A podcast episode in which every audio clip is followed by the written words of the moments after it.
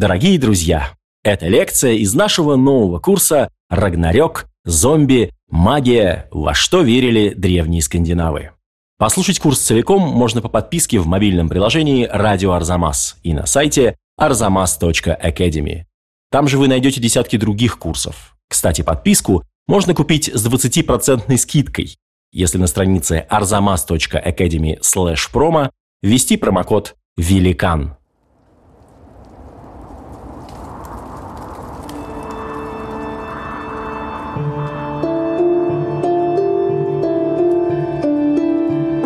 Арзамас представляет курс Игоря Мокина «Рагнарёк. Зомби. Магия. Во что верили древние скандинавы».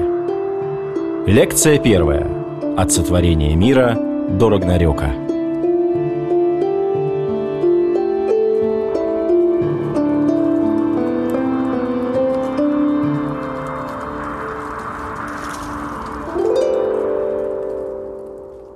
Hljóðs býðek allar helgar kindir, meiri og minni mögu heimdalar.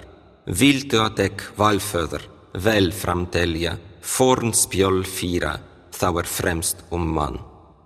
Слушайте все вы, семьи святые, лучшие, худшие Хеймдаля дети. Просишь ты, Один, повести древней, прошлого вести, что помню об этом. Именно такими словами начинается рассказ о сотворении, бытовании и судьбе всего мира, который излагает пророчица, так называемая Вельва, в древнескандинавской мифологии – это самое начало главного текста древнескандинавского мифа старшей Эдды. Обращаясь к верховному богу Одину, она излагает всю историю мира и говорит о его грядущей судьбе. Об этом мире древнескандинавского мифа и пойдет речь в нашем цикле. Мы будем говорить о его устройстве, о пантеоне богов, которым поклонялись древние скандинавы, об эпических героях и их пути, о том, как миф мог проникать в самые разные аспекты повседневной жизни и мировоззрения, а также о том, какие мифологические существа и потусторонние силы, по представлениям древних людей, жили прямо бок о бок с ними. В нашем курсе пойдет речь о мифологии древней Скандинавии, и для начала, наверное, есть смысл немножко поговорить о том, что здесь означает древняя и что здесь означает Скандинавия. Носителями этой мифологии – были скандинавские народы, то есть предки нынешних шведов, датчан, норвежцев, исландцев и фарерцев, жившие на территории скандинавского полуострова и полуострова Ютландия и датских островов, и заселившие именно в описываемую эпоху более дальние острова – Исландию и Фарер. У нас есть довольно четкая верхняя граница бытования этой мифологии, потому что с приходом христианства она, конечно, перестала быть важнейшей частью мировоззрения. Естественно, не нужно думать, что с приходом христианства все сразу забыли эту мифологию. Она, конечно, в той или иной форме продолжала жить. Ну и можно сказать, что так или иначе живет до сих пор в каких-то преломлениях, в каких-то маленьких следах. Но, в принципе, мы можем говорить о том, что верхний порог — это 11-12 век, когда скандинавские народы приняли христианство на разных территориях по-разному, где-то чуть раньше, где-то чуть позже. Хотя он, как я уже сказал, и не жесткий. Что касается нижнего порога, то там, конечно, его однозначно определить невозможно, потому что эта мифология развивалась естественным эволюционным путем из более ранних стадий. Мы находим в ней элементы, которые характерны для мифологий всех индоевропейских народов, то есть большинства жителей Европы и Северной Индии и Ирана. Но мы можем с уверенностью говорить, что первые элементы, в которых мы узнаем что-то из э, скандинавской мифологии, как она до нас дошла, первые вот такие прото ее элементы мы находим ну, прямо в первых письменных памятниках древнескандинавского языка, в древнейших рунических надписях и самой Скандинавии, и соседних регионов, и даже в свидетельствах, например, римских историков о том, во что верили древние германцы. То есть более широкая группа народов, которая включает в себя и скандинавов, и предков нынешних немцев, предков англичан и так далее. Там на уровне уже начала нашей эры уже прослеживаются например, отдельные имена каких-то персонажей мифологических или отдельные их свойства и черты по сообщениям, например, тех же римских историков или по крошечным, отрывочным, но все-таки сведениям, которые дошли до нас в рунических надписях. При этом интересно, что, хотя, как я сказал, наш верхний порог бытования этой мифологии, так сказать, в чистом виде, это где-то 11-12 века, но те записи, которые у нас есть, те манускрипты, которые у нас есть, они чаще всего относятся к XIII веку. И более того, один из главных памятников, систематизирующих эту мифологию, откуда мы очень много знаем, так называемая младшая Эдда, это прямо XIII век. Она была именно тогда создана, а не только записана с чьих-то слов. То есть те письменные источники, по которым мы в основном работаем, были созданы уже когда эта мифология не была центральной частью мировоззрения, когда ее уже считали языческим суеверием и призывали ее истолковывать по-новому. И, например, видеть в древних богах каких-нибудь обожествленных правителей. А в основном мировоззрении уже господствовало христианство. Давайте немножко окунемся в эту мифологию и начнем с самого начала, с сотворения мира. Это важнейший, конечно, сюжет для любой мифологии, сотворение мира или космогония. И здесь мы имеем хороший источник в тексте, который называется «Старшая Эдда», его самая первая часть, самая первая его глава или песнь, как они традиционно называются, повествует о сотворении и о гибели мира. И это очень важно здесь иметь в виду. Для языческого мировоззрения, для архаического мировоззрения очень важна идея цикла возникновения и уничтожения, созидания и разрушения. Потому что этот мир устроен подобно миру природы. Как в природе у нас есть день и ночь, у нас есть времена года, у нас есть фазы Луны, и все это устроено циклами, сменяются поколения точно так же.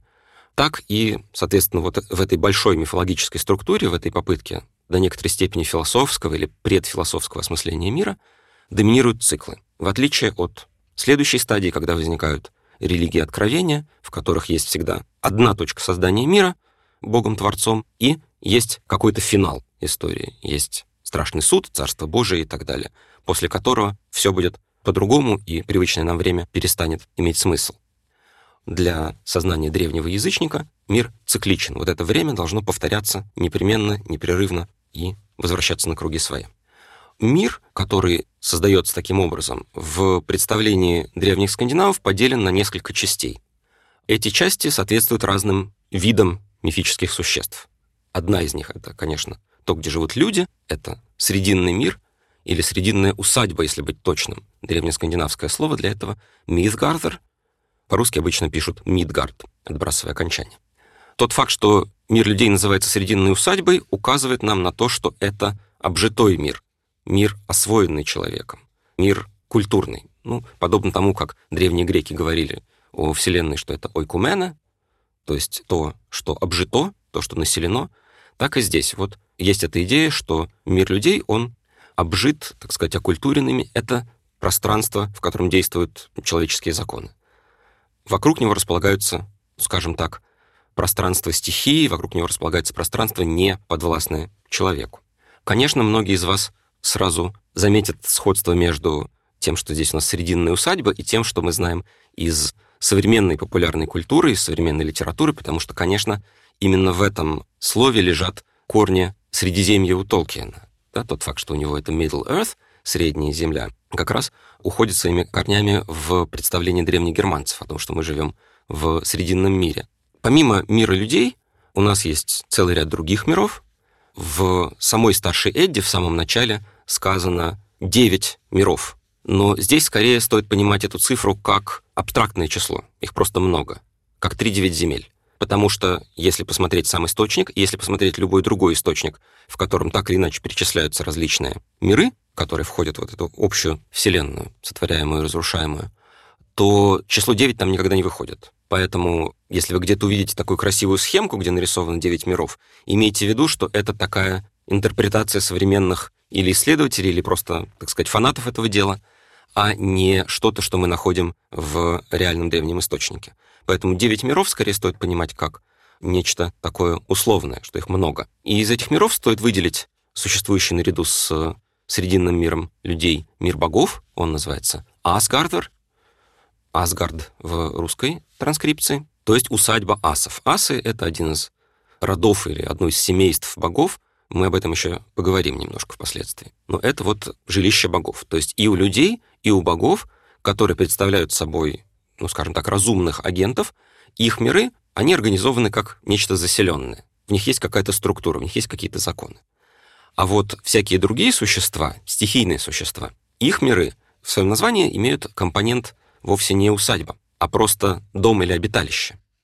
Древнескандинавское «хеймер» — это, ну, собственно, дом и есть, это то же самое, что английское «home» или немецкое «heim». И поэтому мир великанов, например, называется «Йотунхеймер», а мир темных эльфов называется Дёкальфхеймер или Свартальфхеймер, то есть мир темных или черных эльфов. У них вот просто обиталище у богов и у людей. Усадьба, а у этих вот просто такой вот обиталище-дом, такая берлога. Кстати, великаны йотуны, их обозначение происходит от слова «есть», от глагола «есть», то есть это такие пожиратели или обжоры, что тоже показывает их стихийную такую природу, их стихийное свойство.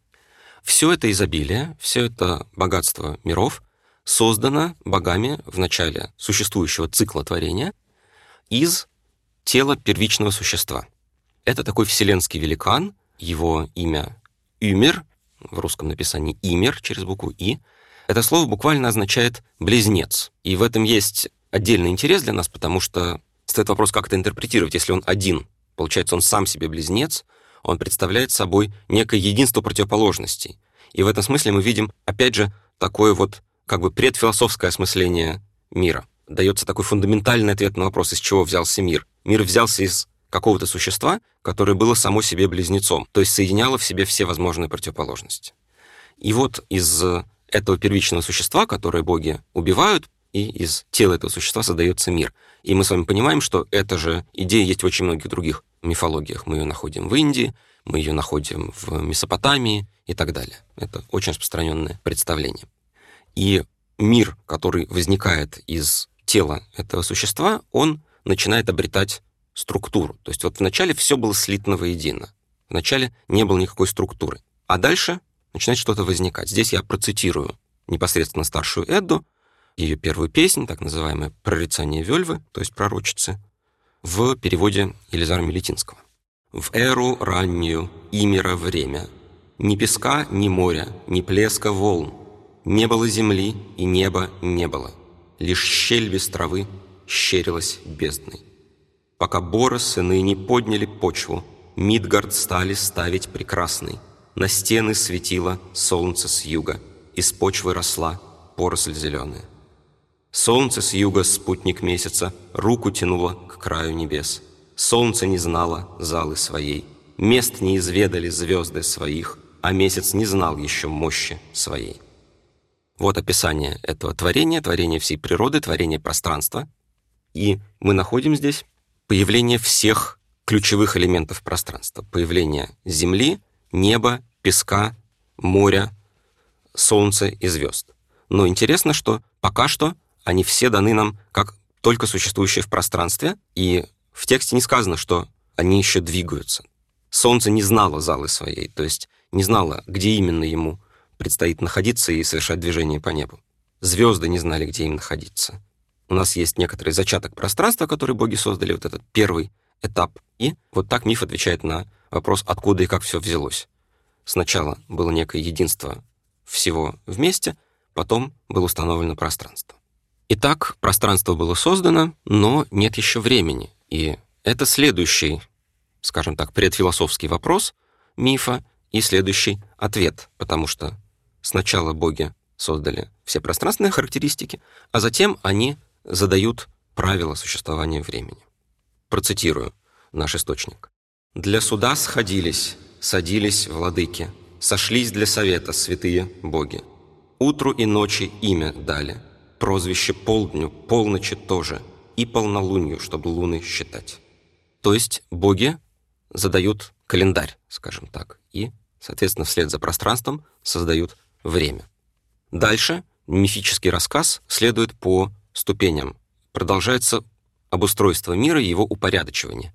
В структуре мифа всегда очень важны противопоставления. Мы уже сказали, да? Жизнь, смерть, день, ночь, пространство, время и, конечно, порядок, хаос мы уже упоминали, что мир людей и мир богов характеризуются как обжитые пространства, упорядоченные пространства, и вот сюжет сотворения мира показывает нам, как боги постепенно вносят все больше и больше порядка в свое пространство и в Срединный мир.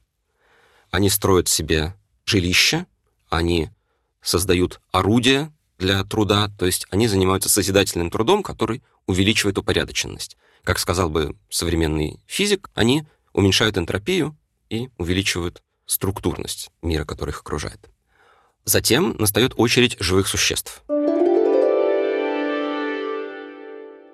Первыми из упомянутых в нашем источнике живых существ будут карлики. Они олицетворяют оживленную стихию Земли. Они живут где-то там под горами, они откапывают невероятные сокровища. В дальнейшем мы с вами будем говорить о сюжете, связанном с проклятым золотом. Они также вы как раз его добыли и скопили. И этот список карликов, он так в исследовательских трудах и называется, список карликов, он нам с вами будет очень хорошо знаком, потому что там встречаются такие имена, как Торин, Двалин, Фили, Кили и так далее. Вот все те э, гномы, которые есть у Толкина, их все имена взяты именно оттуда. Там даже есть Гэндальф, только чуть-чуть в другом произношении. Кстати сказать, Толкин в построении своего мифического мира неспроста использовал скандинавские элементы. Дело в том, что его мифология строилась на своеобразном сочетании мифологических мотивов из нескольких источников, географически или культурно близких. Поэтому он использовал и древнеанглийские легендарные мотивы, которых до нас дошло довольно мало по сравнению со Скандинавией, и саму Скандинавию, как такой ближайший аналог, и, например, финские эпос. Об этом мы еще успеем с вами поговорить, потому что мы еще будем возвращаться к тому, как Толкин обращался со скандинавскими мотивами. Ну вот, когда Толкину потребовался список гномов, Откуда его еще брать, как не из списка таких же гномов в старшей Эдди. Список гномов ничего про них не говорит, кроме того, что они карлики. И имена у них довольно, кстати, интересные, потому что они передают идею сокрытости, не совсем одушевленности, они такие как бы полуживые. Возможно, у них нет разума. Или идею нахождения из этой сокрытости. То есть среди имен есть, например, фундин. Фундин — это найденный. Вы можете э, узнать здесь корень, как в английском found, найденный. То есть найдены как полезные ископаемые, как камень в земле. У них еще не в полном смысле есть жизнь, а вот затем боги создают людей. И создают они людей таким образом. «Пока трое не прибыли из этого рода, мощные добрые асы из дома, нашли на бреге, бессильных вовсе, Аска и Эмблу, судьбы не имевших, без духа, без глаза, без вздоха, без красок, без доброго лика, лучшего облика, Дал дыхание Один, дал Хёнер голос, дал краски Лодур и лучший облик. Оставив пока в стороне конкретные имена богов, потому что о них мы будем говорить в дальнейшем, сконцентрируемся на том, что происходит с этими людьми. Боги находят людей на берегу, и мы понимаем, что они находят, видимо, такие тела, как бы заготовки. Эти заготовки людей не имеют судьбы они еще не помещены тоже во время, они не развиваются, они существуют как предметы. У предмета ведь нет судьбы, он вот лежит и лежит. А живое существо отличается именно тем, что у него есть траектория во времени, у него есть судьба. И мы видим, что у них отсутствуют некоторые свойства, которые нам с вами привычно трактовать как вот такие вот, ну, что ли, психические функции. И здесь мы видим некоторые зачатки представления о том, из чего состоит человеческая психика, из чего состоит человеческая душа. Да? Это дух, то есть, видимо, такая общая жизненная сила. Это голос, способность к разумной коммуникации. Это вздох, то есть дыхание, физическая оживленность тела, скажем так. И краски и лучший облик, то есть, видимо, некоторая общая разумная, что ли, лепота человека. То, что у него есть некая персона, которая формирует его образ. И вот все эти компоненты им дают боги, и теперь это уже полноценные люди. Так описано сотворение человека в древнескандинавской мифологии. И мы видим здесь, опять же, если мы анализируем эти аспекты, мы видим здесь такое вот предфилософское толкование действительности. Ответ на вопрос, детальный ответ на вопрос, чем человек отличается от неживой природы или от неразумной природы. Последнее, что здесь стоит добавить, это имена перволюдей. Они, с одной стороны, немножко подозрительно похожи на библейские, там у нас Адам и Ева, а здесь у нас Аск и Эмбла.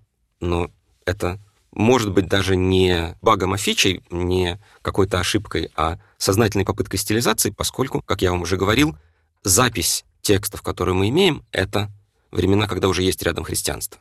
Но эти имена еще и осмысленные, и они очень хорошо укладываются на самом деле в общую канву мировоззрения древнескандинавской мифологии.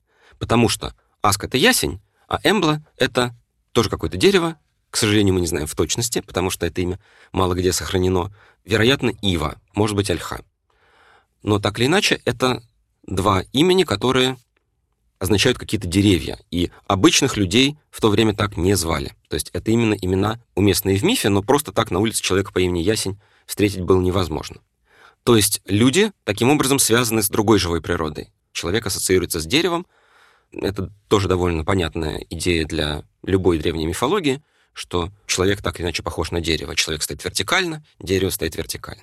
Впоследствии это отразилось еще и в стандартных речениях, которые приняты в древнескандинавской поэзии, потому что, как я думаю, многие увлекающиеся этой темой знают, там есть такие специальные обозначения для разного рода важных понятий, чтобы не упоминать постоянно одно и то же название в суе, существует дополнительное обозначение. В частности, один из их типов — это кеннинг. Кеннинг буквально означает обозначение. Это очень такой технический термин. И вот кеннинг для человека как раз включает в себя понятие дерева. Мужчину традиционно называют деревом битвы или деревом оружия, и потом можно это варьировать. Допустим, какой-нибудь ясень меча или тополь щита или там вяз битвы. Вот любая такая комбинация будет годным обозначением для мужчины. А женщину обычно называют, соответственно, деревом какого-то женского рода. И дальше второй компонент этого обозначения будет какой-то предмет из бытовой сферы или из сферы богатства. То есть она может быть какая-нибудь липа ожерелий, или ольха ткани, или, как довольно забавно звучит по-русски, но не забавно в древнескандинавском оригинале, она может быть ива пива. Кстати сказать, в древнескандинавском языке, как и, например, в современном исландском, допустим, дерево дуб женского рода, то есть буквально обозначения эти не всегда совпадают с тем, как мы это переведем, потому что ну, вот, женщину могут назвать дубом просто потому, что это слово женского рода в оригинале. Такие обозначения использовались очень широко в поэтических текстах. Мы их можем встретить и в текстах на мифологическую тематику, то есть непосредственно в тех источниках, которые мы изучаем, чтобы узнать о мифологии. И мы их встречаем в поэзии скальдов. Она, кстати, для нас тоже важна как косвенный источник по мифологии, потому что она все время оперирует образами из мифов. Но ее тематика обычно чисто земная. Это хвалебные песни, это то, что мы бы назвали некрологами, то есть восхваление павшим вождям, это иногда бытовые зарисовки, и иногда это любовная поэзия. Эта поэзия существует параллельно с поэтическими текстами мифов, подобными тем, которые я сейчас вам процитировал. Итак, мы получаем полную картину сотворения мира. От каких-то базовых единиц пространства и времени до появления людей. И дальше уже весь мир функционирует таким образом. Рассказы об этом мы читаем в первую очередь в двух главных источниках которые оба называются Эддами. Но это отдельный вопрос и отдельная условность. Я уже несколько раз упоминал сочетание старшая Эдда, но здесь нужно оговориться. Она на самом деле не старшая и не Эдда, в том смысле, что это условное обозначение, как и многие обозначения, к которым мы прибегаем в изучении истории. Что-нибудь типа там Византийская империя, но она так не называлась сама по себе. Так и здесь. Дело в том, что древние мифологические тексты нас дошли в двух версиях в сборнике поэтических произведений, поэтических песней, которые я вам цитировал, и в прозаическом изложении. Помимо этого есть ряд второстепенных источников, но о них позже. Из этих двух источников непрерывно в поле зрения исследователей, антикваров, любителей старины и так далее оставался один прозаический сборник мифов. Он назывался в самой рукописи просто Эдда. Составил его книжник, ученый и политик Снори Стурлусон. Он жил в XIII веке. Мы точно знаем, что это авторская работа, в том смысле, что он был тем человеком, который собрал все эти мифологические предания и записал их в этом имеющемся у нас виде. Конечно, он их не придумал, это мифы, это традиционные тексты, но он их обработал. И свою книгу он назвал просто «Эдда». Что такое «Эдда», в точности не знает никто. Здесь есть несколько гипотез, и у них у всех есть свое право на существование. Я остановлюсь на двух из них. Вообще говоря, слово «Эдда» в качестве имени встречается в текстах мифологии, но, забавным образом, не в рукописях, где сохранился основной массив того, что мы называем Эддой, и не у самого Снори Стурлсона. Имя Эдда встречается один раз в такой немножко загадочной мифологической песне, которая повествует о возникновении разных сословий. И эти сословия — благородные люди ярлы, свободные люди карлы и подчиненные или полурабские, полурабское сословие трели, они ведут свое начало от семейных пар, которые условно названы отец и мать, дед и бабка и прадед и прабабка. Во всяком случае, логика именно такая. И вот это наше слово «эдда» встречается там, где должно быть прабабка. Из чего мы делаем вывод, что «эдда» значит прабабка.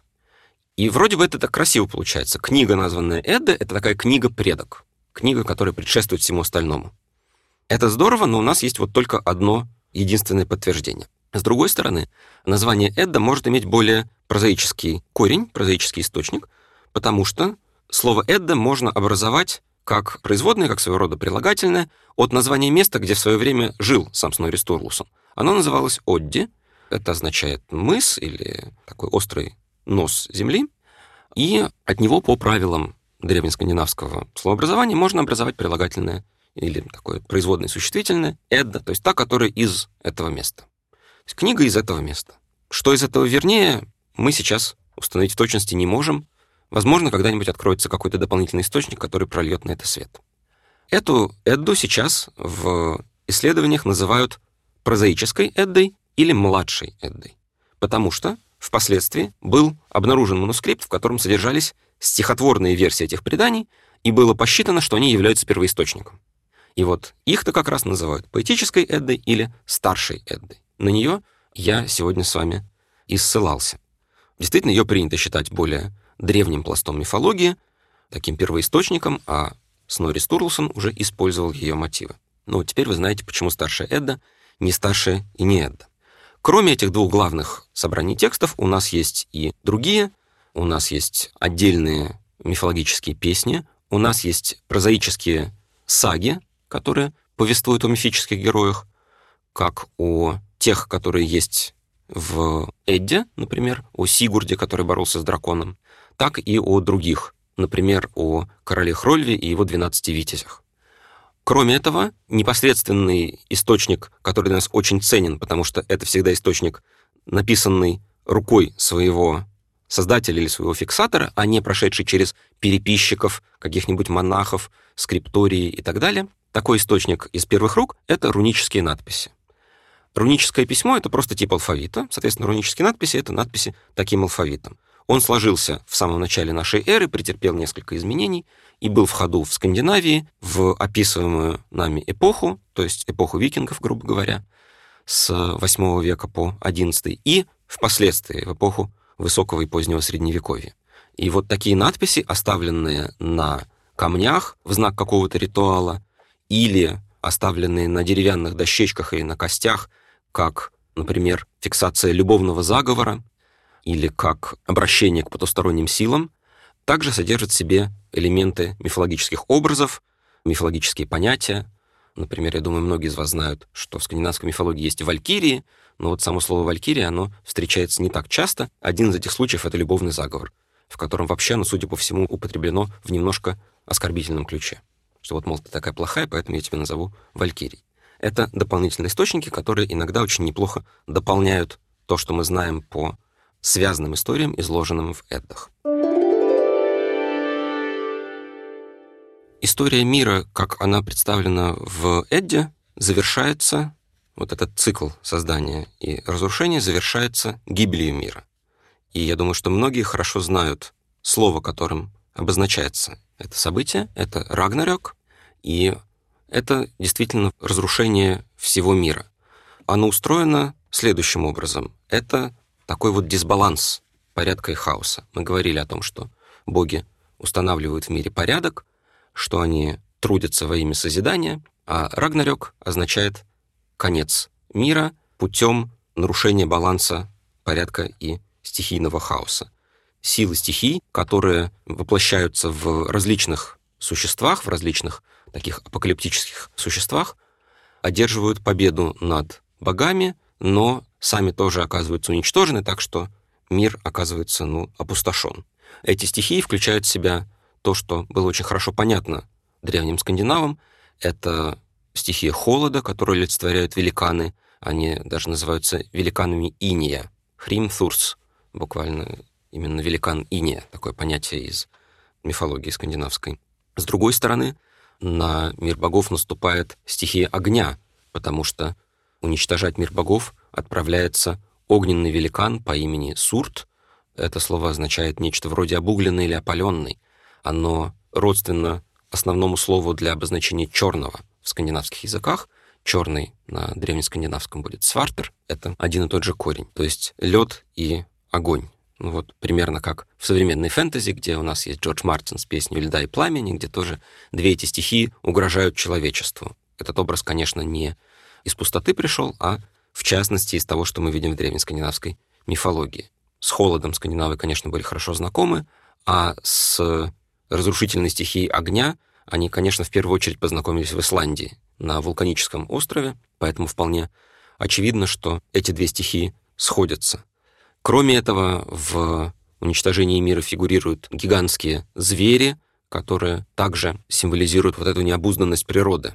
Гигантский пес Гарм, чудовищный волк Фенрир, змей Йормунганд и так далее. Все вот эти вот существа, собравшись, нападают на богов, и стихийные силы и силы порядка взаимоуничтожаются. Само слово «рагнарёк», кстати, очень интересно, потому что с ним произошла довольно забавная история, когда в массовое сознание вошла некоторая ошибка, по сути. Дело в том, что само по себе древнескандинавское «рагнарёк» означает нечто типа судьбы богов и судьбы божественных сил. Я сегодня уже цитировал одну строчку, в которой в оригинале как раз встречаются оба этих корня, и «рагна», и «рёк». Это строка, которая встречается в сцене, где боги задают устройство мира. В русском переводе она выглядит как для суда сходились, садились владыки. И вот здесь как раз владыки соответствует первому корню слова «рагнарёк», а суд — второму. Но в данном случае это еще не гибель мира, это наоборот, его только начало. Но в этом начале, видимо, есть какое-то зерно завершения. То есть боги вершат суд, но затем их ждет их собственная судьба. Суд и судьба здесь, конечно, объединены точно так же, как по-русски это один и тот же корень. То есть Рагнарёк — это судьбы богов. Это, кстати, слово во множественном числе, это именно судьбы. Однако, я думаю, что многим из э, наших слушателей известно, что очень часто это слово переводят как «сумерки богов». И мы знаем оперу Рихарда Вагнера «Götterdämmerung» «Сумерки богов». Почему так произошло? Потому что в древнескандинавском есть слово «рёк» с одним «к», а есть слово «рёкр» с двумя «к». И вот как раз с двумя «к» — это «сумерки». И в версии Снори Стурлусона, в прозаическом пересказе мифов, о котором мы уже говорили, встречается именно вариант с двумя «к». «Сумерки богов», а не «Судьбы богов». Почему он так сделал, трудно сказать, может быть, посчитал это более красивым образом. Так или иначе, из переводов прозаической Эдды Снори Стурлсона вариант «Сумерки богов» и закрепился в европейской литературе, и таким образом попал к Рихарду Вагнеру и растиражировался в современной культуре. Но мы с вами теперь понимаем, что это не единственный и, судя по всему, не исходный способ трактовки этого слова, а позднейшая ошибка или интерполяция или переинтерпретация этого сакраментального понятия. Я говорил уже о цикличности мира, и действительно нам стоит ожидать, что после гибели богов, когда мир, как я уже сказал, оказывается зачищен, полностью нейтрализован, силы порядка и хаоса взаимоуничтожились, после этого должен начаться новый цикл такой же. Интересно, что в старшей Эдди, в стихотворной версии этого мифа, Финал не настолько очевидный, потому что, с одной стороны, там говорится, что действительно мир снова становится живым и упорядоченным и, так сказать, плодоносящим. Потому что говорится так. «В полях без посева поспеет жатва, боль станет благом». Но здесь есть некоторый вопрос, потому что жатва оказывается без посева, как будто само собой. И это, конечно, наводит на мысль, что здесь перед нами влияние христианства, что это нечто вроде христианского рая уже нет нормального цикла природы, а есть нечто другое, жатва без посева. Это новое плодородие оказывается уже явлением другого порядка. Я вам напоминаю, что все записанные версии в манускриптах, в отличие от отдельных разбросанных надписей на камнях, например, у нас относятся к той поре, когда вообще уже существовало христианство в этой культуре и было основной религией. Поэтому здесь некоторые исследователи видят именно влияние христианства прямое — попытку того, кто фиксировал этот текст, представить древнюю мифологию как равную или подобную христианской, что в конце нас ждет не новый цикл, а нечто вроде Царства Божия, Царства Блаженства. И там же, в этой части Старшей Эдды, мы читаем еще одно интересное утверждение, которое также не похоже на то, что просто вернутся те же боги. Говорится следующее. не сходит сверху, кто всем правит, для суда высшего властитель могучий.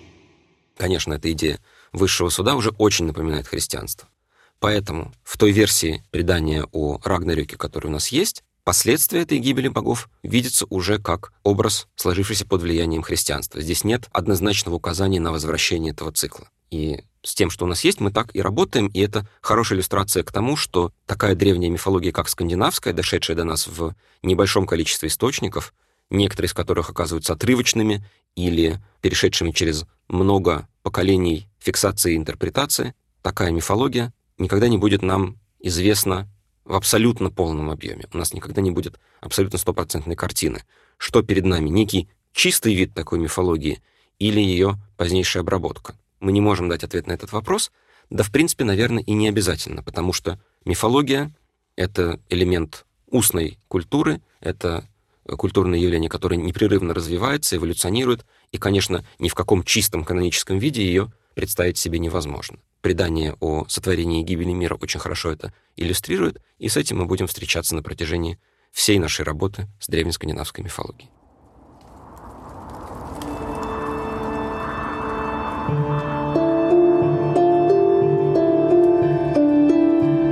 В следующей лекции «Зачем Тор надевает женское платье?», «Почему Один приносит себя в жертву себе?», «Откуда взялись названия дней недели?» и другие истории о скандинавских богах.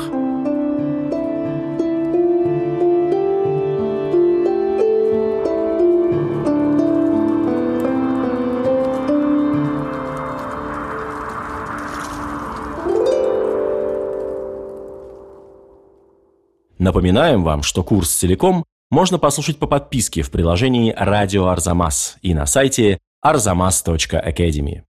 Если воспользоваться промокодом «Великан» на странице arzamas.academy/promo, вы сможете оформить подписку с 20% скидкой.